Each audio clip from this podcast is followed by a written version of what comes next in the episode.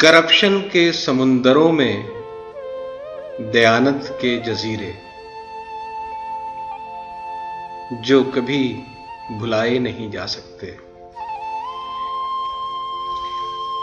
میرا نام تسنیم الحق فاروقی ہے اور میرا یہ مضمون ان لوگوں کے بارے میں ہے جو اس دور میں بھی دیانتداری کے اصولوں پر سختی سے کاربند رہتے ہیں۔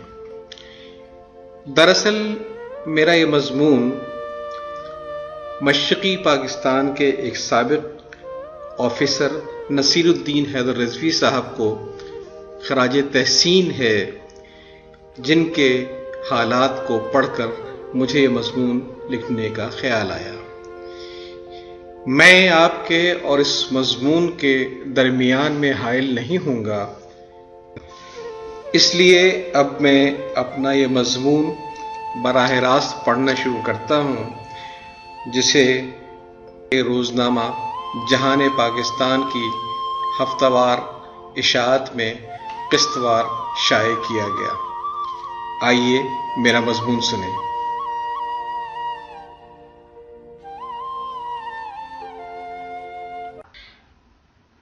زیادہ پرانی بات نہیں، نصف صدی پہلے تک ہمارے معاشرے میں خاندانی پس منظر اور اخلاقی اقدار کی زیادہ اہمیت ہوا کرتی تھی اور روپے پیسے کی کم۔ مگر پچھلے ساٹھ سے زائد برسوں میں کچھ ایسا انقلاب آیا کہ پیسہ غالب ہو گیا ہے اور قدریں مغلوب۔ جب قومیں مغلوب ہوتی ہیں تو نو آبادیتی نظام وجود میں آتا ہے اور جب قدریں مغلوب ہوتی ہیں تو نئی آبادیاں وجود میں آتی ہیں۔ جن میں نئی قدریں جنم لیتی ہیں۔ شرافت اور خاندانی پس منظر سے زیادہ اہم کوٹھی کا سائز اور فن تعمیر بن جاتے ہیں، جن سے سماجی مرتبے کا تعین ہوتا ہے۔ بازار حسن والیاں، جنہیں کوئی کرائے کا مکان نہیں دیتا، کوٹھوں سے نکل کر کوٹھیوں میں منتقل ہوتے ہی معززین شہر میں شمار ہونے لگتی ہیں۔ ان کی گھریلو تقریبات میں لوگ اہل خانہ سمیت شریک ہونے لگتے ہیں، جن کا لازمی حصہ محفل موسیقی کے نام پر رقص و سرور کی وہ محفلیں ہوتی ہیں، جن کے نام پر شرفا کی اولادیں بھی رات گئے تک مجروں میں شریک ہونے لگیں۔ دولت کا سونامی خونی رشتوں کو بھی بہا کر لے گیا۔ اس بھائی سے جو اسکول میں کم تنخواہ پر ملازم استاد ہو، وہ بھائی زیادہ اہم اور قابل عزت بن جاتا ہے جو بھتیجی کی شادی پر کھل کے خرچہ کرے۔ خواہ سب جانتے ہوں کہ اس کی آمدنی کا بڑا حصہ حرام پر مبنی ہے۔ جب سے روپیہ پیسہ مقصد حیات بنا ہے، حلال اور حرام کے تصورات بےمانی ہو گئے ہیں۔ لوگ حرام کاری کے جواز میں ان روایتوں کو پیش کرتے ہیں جن کے مطابق مرنے سے پہلے کلمہ پڑھتے ہی سارے گناہ معاف ہو جائیں گے۔ یا یہ کہ جب محبوب خدا حضور اکرم صلی اللہ علیہ وسلم اپنی امت کی شفاعت کریں گے تو سارے امتی اپنے اعمال سے قطع نظر سیدھے جنت میں چلے جائیں گے۔ زندگی کا مقصد صرف آمدنی میں اضافہ ہی ہو گیا ہے اور چونکہ حلال آمدنی سے لوگوں کے خیال میں یہ اضافہ آہستہ اور کم کم ہوتا ہے، اس لیے لوگ حلال، حرام کی بحث میں پڑھنے کے بجائے ہر ممکن ذریعے سے پیسہ کمانے لگے ہیں۔ وہ سوچتے ہیں کہ ابھی تو آمدنی بڑھنے دو، بعد میں خیرات بانٹ کر یا حج کر کے اللہ سے معافی مانگ لیں گے۔ لوگ خود ہی مفتیان دین بن کر خود کو تسلیہ دینے لگتے ہیں کہ چونکہ اس دور میں حلال کی آمدنی سے گزارا ممکن نہیں، چنانچہ اس طرح کی کیفیت میں حرام بھی حلال ہے۔ وہ یہ نہیں سوچتے کہ اگر دودھ کی مقدار کم ہو اور لوگوں کی ضرورت زیادہ ہو تو اسے کم ہی استعمال کیا جائے گا۔ اگر کوئی بچہ اس دودھ میں پیشاب کر دے تو کوئی احمق ہی ہوگا جو دودھ کی مقدار بڑھنے پر خوش ہوگا۔ کاش ہم سمجھ جائیں کہ اس طرح حرام کی کمائی سے معمولی اضافہ بھی محنت اور حلال کی کمائی کو مکمل برباد کر سکتا ہے۔ اس اضافے کا سبب نہیں بن سکتا ہم سمجھتے ہیں کہ حلال کی کمائی ہماری تقدیر اور حرام کی کمائی ہماری تدبیر ہے اور ہمارے ذہانت اور زور بازو کا نتیجہ ہے۔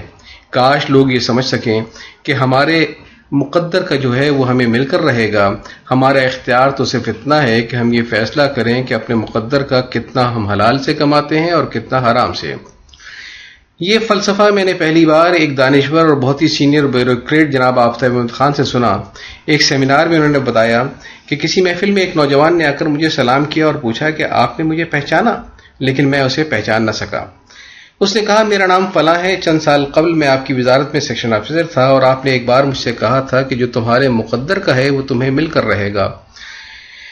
مگر تمہارا اختیار صرف اتنا ہے کہ اپنے مقدر کا کتنا مال تم حلال سے کماتے ہو اور کتنا حرام سے۔ یہی تمہاری آزمائش ہے اور اسی لیے تم دنیا میں بھیجے گئے ہو۔ آفتاب صاحب بتانے لگے کہ مجھے وہ سارا قصہ یاد آ گیا کہ اس سیکشن افسر کے بارے میں گمنام خط موصول ہوا تھا۔ اس میں شکایت کی گئی تھی کہ وہ حکومت کے لیے بھاری مشینری کی خریداری اس میں اس قسم کی شرائط ڈالتا تھا جس پر صرف ایک یورپی کمپنی ہی پورا اترتی تھی، جہاں سے اسے معقول کمیشن ملتا تھا۔ آفتاب صاحب نے مزید بتایا کہ میں نے اس نوجوان افسر کو بلا کر وہ خط پڑھوایا۔ اور پھر اس کے سامنے وہ خط پھاڑ کر ردی کی ٹوکری میں ڈال دیا کہ گمنام خطوں کے بارے میں سرکاری ہدایت یہی تھی۔ مگر میں نے اس نوجوان سے کہا کہ آج کے بعد سے تمہارے ہر کام کی میں گہری نگرانی خود کروں گا کیونکہ مجھے تمہارے خلاف ثبوت کی تلاش ہے۔ پھر اسے سمجھایا کہ کیوں اپنی آپت خراب کرتے ہو؟ جو تمہارے مقدر کا ہے وہی تمہیں مل رہا ہے اور ملتا رہے گا۔ تم اسے گھٹا یا بڑھا نہیں سکتے۔ صرف حلال اور حرام کا تناسب ہی بدل سکتے ہو۔ آفتاب صاحب نے کہا کہ وہ آفیسر کچھ عرصے بعد ہی اپنا تبادلہ ایک دوسری وزارت میں کروا کے چلا گیا۔ پھر کئی سال بعد جب اس سے ملاقات ہوئی تو کہنے لگا، سر، پہلی بات تو یہ کہ گمنام خط میں جو شکایت کی گئی تھی وہ ہر پہر درست تھی۔ دوسری بات یہ کہ میں تبادلہ کروانے پر اس لیے مجبور تھا کہ آپ کی وزارت میں اوپر کی آمدنی کا نہیں، صرف نوکری جانے ہی کا امکان تھا۔ اور آخری بات یہ کہ جب آپ یہ کہہ رہے تھے کہ جو تمہارے مقدر کا ہے وہ مل کر رہے گا، تو میں دل ہی دل میں ہنس رہا تھا۔ کیونکہ میری اوسط آمدنی اوپر کی آمدنی آپ کی پورے سال کی تنخواہ سے زیادہ تھی۔ مجھے معلوم تھا کہ میں کچھ بھی کروں، حلال سے اس آمدنی کا دسواں حصہ بھی ممکن نہ تھا۔ مگر نہ جانے کیا ہوا، میں نے سچے دل سے، حرام کی آمدنی سے توبہ کی اور یہ دعا مانگی کہ مولا جتنا میرے مقدر کا ہے مجھے حلال سے دینا اور حرام سے محفوظ رکھنا۔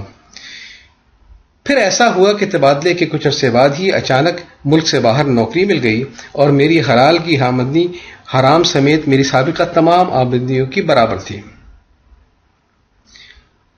ایک بار میں نے کسی سے پوچھا کہ ایک طرف تو نیک اولاد کو والدین کے لیے صدقہ جاریہ کہا جاتا ہے، تو دوسری طرف قرآن میں کئی جگہ مال اور ازدواج کے ساتھ ساتھ اولاد کو بھی فتنہ اور دشمن قرار دیا گیا ہے۔ آخر کیوں؟ انہوں نے کہا، غور کرو اولاد ہی والدین کی عقبت خراب کرتی ہے۔ کیسے؟ میں نے حیرت سے پوچھا۔ کیا یہ حقیقت نہیں کہ جب کسی سے حرام کی آمدنی کا سبب پوچھا جائے تو اس کے پاس صرف ایک ہی جواب ہوتا ہے کہ کیا کریں، مجبوری ہے بچوں کی خاطر کرنا پڑتا ہے۔ اپنی تو جیسے تیسی گزر جائے گی، مگر بچوں کے مستقبل کی خاطر کچھ نہ کچھ کرنا ہی پڑے گا، وغیرہ وغیرہ۔ ان کی اس بات سے مجھے یاد آیا کہ جب نصف صدی پہلے ٹی وی نیا نیا آیا تو عام گھروں میں اس کا داخلہ مایوب سمجھا گیا۔ کبھی بزرگوں نے گھر گھر مجرے کو قرب قیامت کی نشانی قرار دیا، کبھی والدین نے اسے تعلیم بیڑا غرق کرنے کی سازش کہا۔ پھر ٹی وی کو ہر گھر میں داخلہ مل گیا۔ ہر شخص کے پاس صرف ایک ہی جواز تھا، کیا کرے، بچوں کا مسئلہ ہے، وہ چھپ کر پڑوس میں دیکھیں گے۔ لوگ اپنی حرام آمدنی سے بڑے بڑے ہوٹلوں میں مہنگے مہنگے کھانے اور ملک میں اور ملک سے باہر، تفریح کے باہر بھاری اخراجات کرتے ہیں، لیکن اس کا سبب اپنے بچوں ہی کو بتاتے ہیں۔ کوئی یہ نہیں کہتا کہ میں اپنی نفسیانی خواہشات پورا کرنا چاہتا ہوں۔ جو لوگ ایسا نہیں کرتے، انہیں معاشرے میں بیوقوف سمجھا جاتا ہے۔ لوگ حیرت سے پوچھتے ہیں، کیا آپ کو اپنے بچوں کا خیال نہیں آتا؟ اس سوال کا سب سے خوبصورت جواب ایف آئی اے کے ایک انسپیکٹر جن کا فرضی نام میں یہاں پہ انسپیکٹر معروف لوں گا، انہوں نے اس سوال کے جواب میں بہت ہی سکون اور اطمینان سے کہا تھا۔ آتا ہے، تبھی تو۔ یہ قصہ ہر بھر سچا ہے، میں صرف کرداروں کے نام بدل رہا ہوں۔ بارہ سال قبل پرویز مشرف صاحب نے جب احتساب کا عمل شروع کیا، تو آغاز میں ظاہری طور پر احتساب کے محرکات سیاسی نہیں تھے۔ پاکستان کی تاریخ میں پہلی بار بڑی بڑی مچھلیوں پر ہاتھ ڈالا جا رہا تھا۔ یہاں تک کہ لوگ ملک سے فرار ہونے لگے۔ کرپشن کی تحقیقات کے لیے ایف آئی اے کے بدنام ترین افسران کی خدمت لی گئی بدنام ترین اس معنی میں کہ وہ حرام نہ خود کھاتے تھے، نہ کسی کو کھانے دیتے تھے۔ انسپیکٹر معروف بھی انہی افسران میں سے ایک تھے۔ وہ جن مالیاتی جرائم پر کام کر رہے تھے، ان میں کروڑوں کے گھپلے ہوئے تھے۔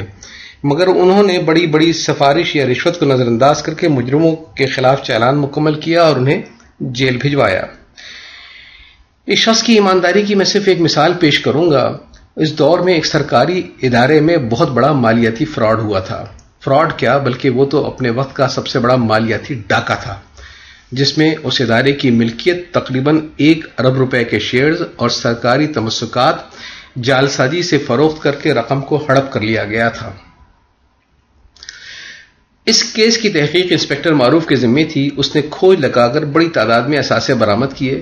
نہ صرف یہ کہ اس اسکینڈل کے مرکزی کردار تاریخ کو گرفتار کر کے جیل بھیجا، بلکہ اس کے ان تمام دوستوں کو بھی جو ان کے مالی معاملات میں براہ راست یا بالواسطہ طور پر شریک تھے، یا جنہوں نے ان سے کوئی فائدہ لیا تھا۔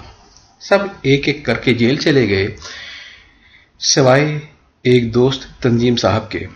تنظیم صاحب کو اس گروپ میں نوکری کے لیے ایک معقول رقم کا بونس دیا گیا تھا۔ ان کو اتنا معلوم تھا کہ متحدہ عرب امارات کے کچھ سرمایہ کار پاکستان میں بھاری سرمایہ کاری کر رہے ہیں۔ وہ پس منظر کے مالیاتی فراڈ سے واقف نہ تھے، مگر اس انکشاف کے بعد اور اس کے نتائج کے خوف سے وہ ذہنی سریت اذیت کا شکار ہو گئے۔ فون کی ہر گھنٹی پر ان کا دل اچھل کر حلق میں آ جاتا تھا۔ اور سفید قمیض شلوار میں ملبوس ہر شخص پر انہیں شبہ ہوتا تھا کہ اس کا تعلق ایف آئی اے سے ہے اور وہ اسے گرفتار کرنے آیا ہے۔ ایسے میں ایک دن تنظیم صاحب کو انسپیکٹر معروف کا فون آ ہی گیا، جس نے تنظیم صاحب کو ایک مقامی بینک میں بلایا۔ تنظیم صاحب بوجھل قدموں یہ سوچتے ہوئے چلے گئے کہ آج کھیل ختم ہو جائے گا۔ آج دوسروں کی طرح ان کے بھی اکاؤنٹ کو منجمد کر کے انہیں جیل بھیج دیا جائے گا۔ ان کے گھر والوں پر اور دوستوں پر یہ خبر کیسی بجلی بن کر گرے گی؟ انہیں یہ بھی فکر تھی کہ ان کی بہنوں سے ان کے سسرال میں کیا کیا سوال ہوں گے جن کا وہ مان تھے۔ مگر جب تنظیم صاحب انسپیکٹر معروف کے سامنے جا کر بیٹھے تو ان پر حیرت کا پہاڑ ٹوٹ گیا۔ انسپیکٹر معروف نے بات کا آغاز یہ کہہ کر کیا کہ آپ کو بلانے میں اس لیے دیر ہوئی کہ ہمیں آپ کے خلاف ثبوت درکار تھا۔ کافی تحقیق کے بعد ہم اس نتیجے پہنچے کہ آپ بالکل کلیئر ہیں۔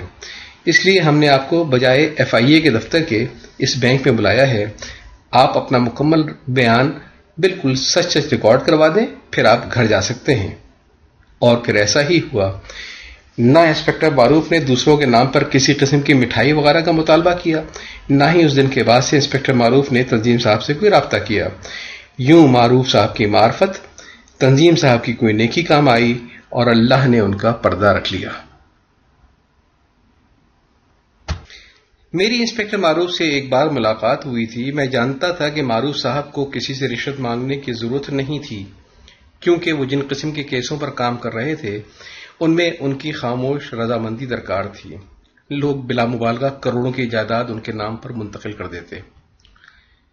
ایک مشترکہ دوست سے معلوم ہوا کہ انسپیکٹر معروف بنس روڈ کی گلی میں ایک اوپر کے اور چھوٹے سے پرانے فلیٹ میں رہتے ہیں۔ میں نے ان سے پوچھا کہ کیا آپ کو بچوں کا خیال نہیں آتا؟ تو وہ بولے، آتا ہے، تبھی تو۔ میں نے انسپیکٹر معروف سے کہا کہ ہم میں سے اکثر لوگ صرف اس لیے ایماندار ہیں کہ ہمیں مواقع نہیں ملتے۔ مگر جس کیسوں پر اور جن لوگوں پر آپ کام کرتے ہیں، وہاں تو رشوت نہ لینا ناقابل معافی سماجی جرم ہے، جس میں آپ کی نوکری بھی جا سکتی ہے اور جان بھی۔ اس پر انسپیکٹر معروف نے بے نیازی سے کہا کہ میں جانتا ہوں، اللہ مالک ہے۔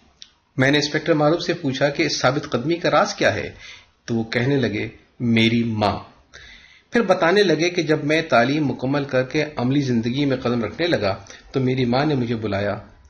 ان کی آنکھ میں آنسو بھرے ہوئے تھے۔ کہنے لگی، بیٹا، جس دن تو پیدا ہوا تھا، میں نے پہلی غذا کے طور پر تیرے حلق میں اپنے دودھ کے جو قطرے ڈالے تھے، وہ بالکل پاک اور حلال تھے۔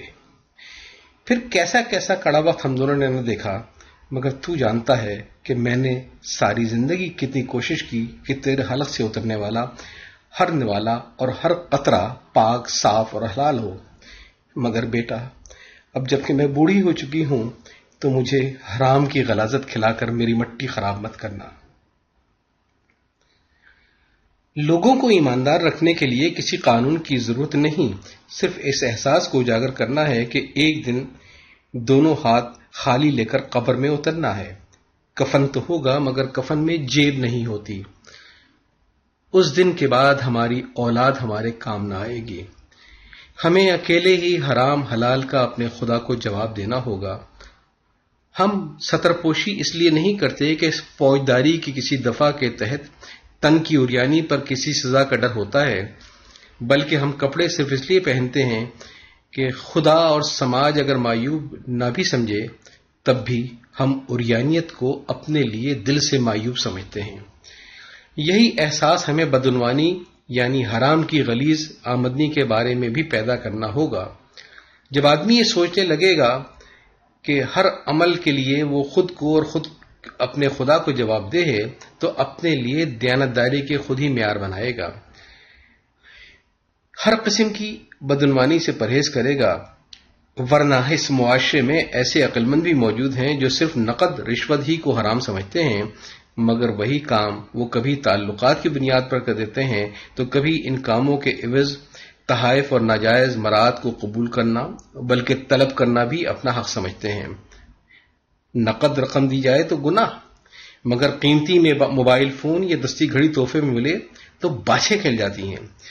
کبھی کبھار اپنے گھر کی تقریب کے لیے کاروباری دوستوں سے ہوٹل کا بل ادا کرنے کی فرمائش کی جاتی ہے کہ آپ کی کمپنی میں مہمانداری کا بجٹ ہوتا ہے، جس سے ہم جیسے لوگوں کو بڑا سہارا ہوتا ہے۔ بزرگوں نے کہا کہ تحائف لینا سنت ہے۔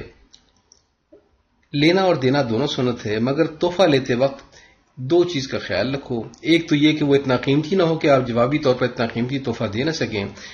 یا یہ کہ تحفہ لیتے وقت یہ خیال نہ آئے کہ اگر میری سیٹ بدل جائے گی تو یہ شخص مجھے ایسا تحفہ نہیں دے گا۔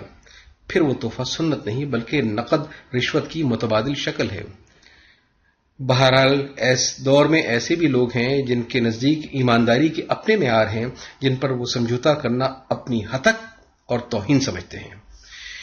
مجھے ایک سرکاری مالیاتی ادارے کے سربراہ اکثر یاد آتے ہیں جن کا پرائیویٹ سیکرٹری میرا دوست تھا۔ اس ادارے کو اپنا پرانا فرنیچر فروخت کرنا تھا، جسے ایک نیلام گھر بھیج دیا گیا۔ میں بھی وہ نیلامی دیکھنے گیا تھا۔ ہر چیز بولی لگ کر صاف شفاف طریقے سے فروخت ہو رہی تھی۔ پھر بیڈ روم کے پرانے پردوں کا نمبر آیا تو بولی کچھ زیادہ ہی بڑھنے لگی۔ مجھے بہت حیرت ہوئی کہ بولی بڑھانے والا میرا ہی دوست تھا۔ جس نے کسی اور چیز کی بولی میں حصہ نہ لیا تھا۔ میں نے بعد میں اس سے پوچھا کہ اس قدر مہنگے پردے لینے کی کیا تک تھی؟ تو انہوں نے رازداری کا وعدہ لے کر بتایا کہ یہ پردے ہمارے ایم ڈی کی بیگم صاحبہ کو بہت پسند تھے۔ اس لیے ایم ڈی نے پیسے اور یہ ہدایت دے کر بھیجا تھا کہ کسی بھی قیمت پر ان پردوں کو خرید لوں۔ مگر کسی کو یہ معلوم نہ ہو کہ یہ پردے تمہارے ذریعے سے میں خرید رہا ہوں۔ اسی طرح مجھے ایک اور مالیاتی ادارے کے سربراہ بھی یاد آتے ہیں، جہاں میں کبھی ملازمت کیا کرتا تھا۔ انہیں حکومت پاکستان نے جب ایم ڈی بنا کر بھیجا، تو اس وقت وہ ایک درمیانی قسم کے سرکاری مکان میں رہتے تھے، جو انہیں فیز انہیں فیز ٹو میں جو ہمارے، اپنے، ہمارے ادارے کی ملکیت ایک مکمل فرنش دو ہزار گز کا بنگلہ دکھایا گیا، جو انہیں بہت پسند آیا۔ کیوں؟ اس میں ہر قسم کی سہولتیں موجود تھیں، ہر قسم کا اسٹاف موجود تھا۔ مگر انہوں نے اس بنگلے میں منتقل ہونے سے انکار کر دیا اور پرانی رہائش گاہ میں رہنے کو ترجیح دی۔ جب ان کے پرائیویٹ سیکرٹری نے ان سے اصرار کیا تو موصوف نے ایک مخصوص مسکراہٹ سے کہا کہ سرکاری قواعد کے تحت میرا استحقاق صرف دو ایئر کنڈیشنر کا ہے، جبکہ اس بنگلے میں آٹھ سے زیادہ ایئر کنڈیشنر لگے ہوئے ہیں۔ میں کیسے شفٹ ہو جاؤں؟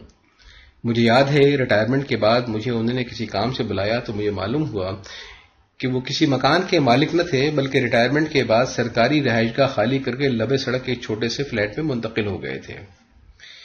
کچھ لوگ سمجھتے ہیں کہ کام اگر ایمانداری سے کیا جائے تو اولاد کا مستقبل تاریخ ہو جائے گا۔ نہ پیسے ہوں گے، نہ بچوں کو اچھی تعلیم ملے گی اور نہ ان کا کیریئر بنے گا۔ ان کے لیے میرا پیغام ہے کہ خدا پر بھروسہ رکھیں، حرام سے پرہیز کریں۔ اللہ آپ کی اولاد کو دین اور دنیا دونوں میں بڑی بڑی کامیابی دے گا۔ میں بطور خاص مشرقی پاکستان کے سابقہ رجسٹرار امداد باہمی اور سابقہ مجسٹریٹ جناب سید نصیر الدین حیدر رضوی صاحب مرحوم کا ذکر کروں گا، جو بہت سادہ مگر اصولوں پر سختی سے کاربند آفیسر تھے۔ پاکستان کے ایک ریٹائرڈ بیوروکریٹ جناب کاظم منصور صاحب نے اپنی آبیاتی میری داستان میں ان کا ذکر کچھ یوں کیا ہے۔ اب یہاں سے ان کی داستان کا حوالہ ہے۔ یہ انتہائی سادہ طبیعت کے آفیسر سو فیصد دیانتداری سے کام کرتے تھے، صرف کرتا پجامہ اور معمولی سے شیروانی میں ملبوس رہتے۔ وقت پر جانا ان کا معمول تھا۔ یہاں تک کہ ان کی دفتر آمد سے لوگ اپنی گھڑیاں درست کیا کرتے تھے۔ اپنے اصولوں کے سخت پابند اور معاملات یا مقدمات میں بالکل کھرے انسان تھے۔ وہ دور دراز کے دیہی علاقوں میں اپنا کھانا ساتھ لیے باپیادہ یا کشتی پر دورہ کرتے تھے۔ ان کی شیروانی کی پاکٹ میں بغیر دستخط شدہ معطلی کے احکامات کے ٹائپ شدہ مسودوں کی بہت ساری کاپیاں ہوا کرتی تھیں۔ جس وقت وہ کسی کو نااہل دیکھتے، فوری طور پر بلا تکلف جیب سے ایک معطلی کا حکم نامہ نکال کر اس متعلقہ افسر کا نام اور عہدہ لکھ کے دستخط کر کے اس کے حوالے کر دیتے تھے۔ ایک زمانے میں additional district magistrate Memon Singh تھے، کسی اسلامی تقریب غالباً محرم الحرام کا مہینہ آ گیا۔ ان کی بیگم کو چند کلو چینی کی ضرورت ہوئی کیونکہ اس زمانے میں چینی کی راشننگ ہوا کرتی تھی۔ چنانچہ ان کی بیگم نے چپراسی سے کہا کہ راشن کی دکان سے صرف پانچ کلو اضافی چینی راشن کارڈ کے استحقاق کے علاوہ لے آؤ۔ اس غریب نے ایسا ہی کیا۔ اس اضافی چینی کے گھر آنے کی ان کو مطلق خبر نہ تھی۔ جب شام کو وہ کچہری سے گھر آئے تو سامنے ایک پانچ کلو چینی کا پیکٹ علیحدہ رکھا تھا۔ انہوں نے پوچھا، یہ چینی کس کی ہے اور کیا اس کے لیے کوئی پرمٹ لیا گیا تھا؟ معلوم ہوا کہ کوئی اجازت نامہ نہیں لیا گیا، صرف ایڈیشنل ڈسٹرکٹ مجسٹریٹ کی بیگم صاحبہ کے ارشاد کے مطابق غیر رسمی طور پر یہ چینی راشن ڈپو سے حاصل کی گئی ہے۔ انہوں نے یہ سنتے ہی ایک فوری رسمی حکم ایس ایچ او متعلقہ تھانے کو لکھ کر بھیجا کہ فوڈ کنٹرول آرڈر کی خلاف ورزی پر راشن کے دکاندار، ان کے چپراسی اور ان کی بیگم صاحبہ کے خلاف مقدمہ درج کر کے انہیں فوری گرفتار کیا جائے اور دوسرے دن متعلقہ مجسٹریٹ کی عدالت میں پیش کیا جائے۔ حکم ملتے ہی تھانے اور پولیس افسران میں کھلبلی مچ گئی۔ ایڈیشنل ڈسٹرکٹ مجسٹریٹ کی بیگم کو کس طرح گرفتار کریں اور جرم بھی کوئی سنگین نوعیت کا نہ تھا۔ ان کی بیگم صاحبہ نے ایک وکیل کی معرفت متعلقہ مجسٹریٹ کی عدالت میں درخواست کی کہ چونکہ اس معاملے میں کئی ملزمان ملوث ہیں، اس لیے ان کو غیر حاضری کی اجازت دی جائے۔ اس درخواست کو مجسٹریٹ نے ضابطے کے مطابق منظور کر لیا اور بعد میں ان تینوں کو فیکس سو روپے جرمانے کی سزا دی۔ اس جرمانے کو رضوی صاحب نے اپنی بیگم اور چپراسی کی طرف سے خود ادا کر دیا۔ اس طرح یہ معاملہ قانون کے مطابق انصاف کے سارے تقاضوں کو پورا کرتا ہوا ختم ہوا۔ یہاں اس کتاب کا اقتباس ختم ہوتا ہے۔ ایک ایسا آفیسر جو اپنے اصولوں پر اتنا سخت ہو کہ پولیس کو حکم دے کہ اس کی بیگم کو گرفتار کر کے عدالت میں پیش کیا جائے، اس معاشرے میں کسی بھی حیثیت میں شاید رول ماڈل نہ بن سکے۔ ایک عام خیال یہی ہوتا ہے کہ جو شخص اپنے اصولوں کو خونی رشتوں پر ترجیح دے گا، وہ ایک ناکام زندگی گزارے گا۔ نصیر صاحب کا قصہ سن کر میرے ایک دوست نے منہ بنا کر کہا کہ ایسی رہبانیت بھی کس کام کی کہ گھر والوں کے لیے مسئلہ ہی بن جائے۔ کوئی ان کی اولاد سے پوچھے جنہوں نے بعد میں اپنے ابا کے اصولوں کی قیمت اپنی عملی زندگی میں ادا کی ہوگی۔ مگر یہ آپ کیسے کہہ سکتے ہیں کہ ان کی عمل، اولاد عملی زندگی میں ناکام اور اپنے باپ کے اصولوں پر شاکی رہی ہوگی؟ میں نے ان سے پوچھا۔ وہ کہنے لگے، اللہ تعالیٰ کو آنکھ سے نہیں دیکھتے بلکہ عقل سے ضرور پہچانتے ہیں۔ اگر ان کی اولاد بہت لائق بھی نکلی ہوگی تو کوئی مدرسے میں استاد ہوگا یا پرائمری اسکول کا ٹیچر۔ بہت ہوا تو کوئی کسی سرکاری دفتر میں ایک چھوٹا موٹا سا آفیسر ہوگا۔ ان کے باپ کا فرض تھا کہ اپنے اصول و سزا اپنے بچوں کے لیے خواب دیکھتے، ان کے مستقبل توجہ دیتے۔ اپنے دوست کی بات سن کر میں نے یہ سوچا کہ کیوں نہ دو باتوں کی تحقیق کی جائے۔ پہلی بات تو یہ کہ اتنا سخت رسولی آدمی جو اپنے اہل خانہ کو بھی سرکاری اصول توڑنے کی اجازت نہ دے کیا اس نے کبھی اپنے بچوں کے مستقبل کا خیال کیا تھا؟ کیا اس نے کبھی ان کے لیے خواب دیکھے تھے؟ اور دوسری بات یہ کہ آج برسوں بعد نصیر صاحب کی اولاد کہاں کھڑی ہے؟ میں ساری عمر کبھی بنگال نہ گیا، نہ بنگال میں میرا کوئی جاننے والا ہے۔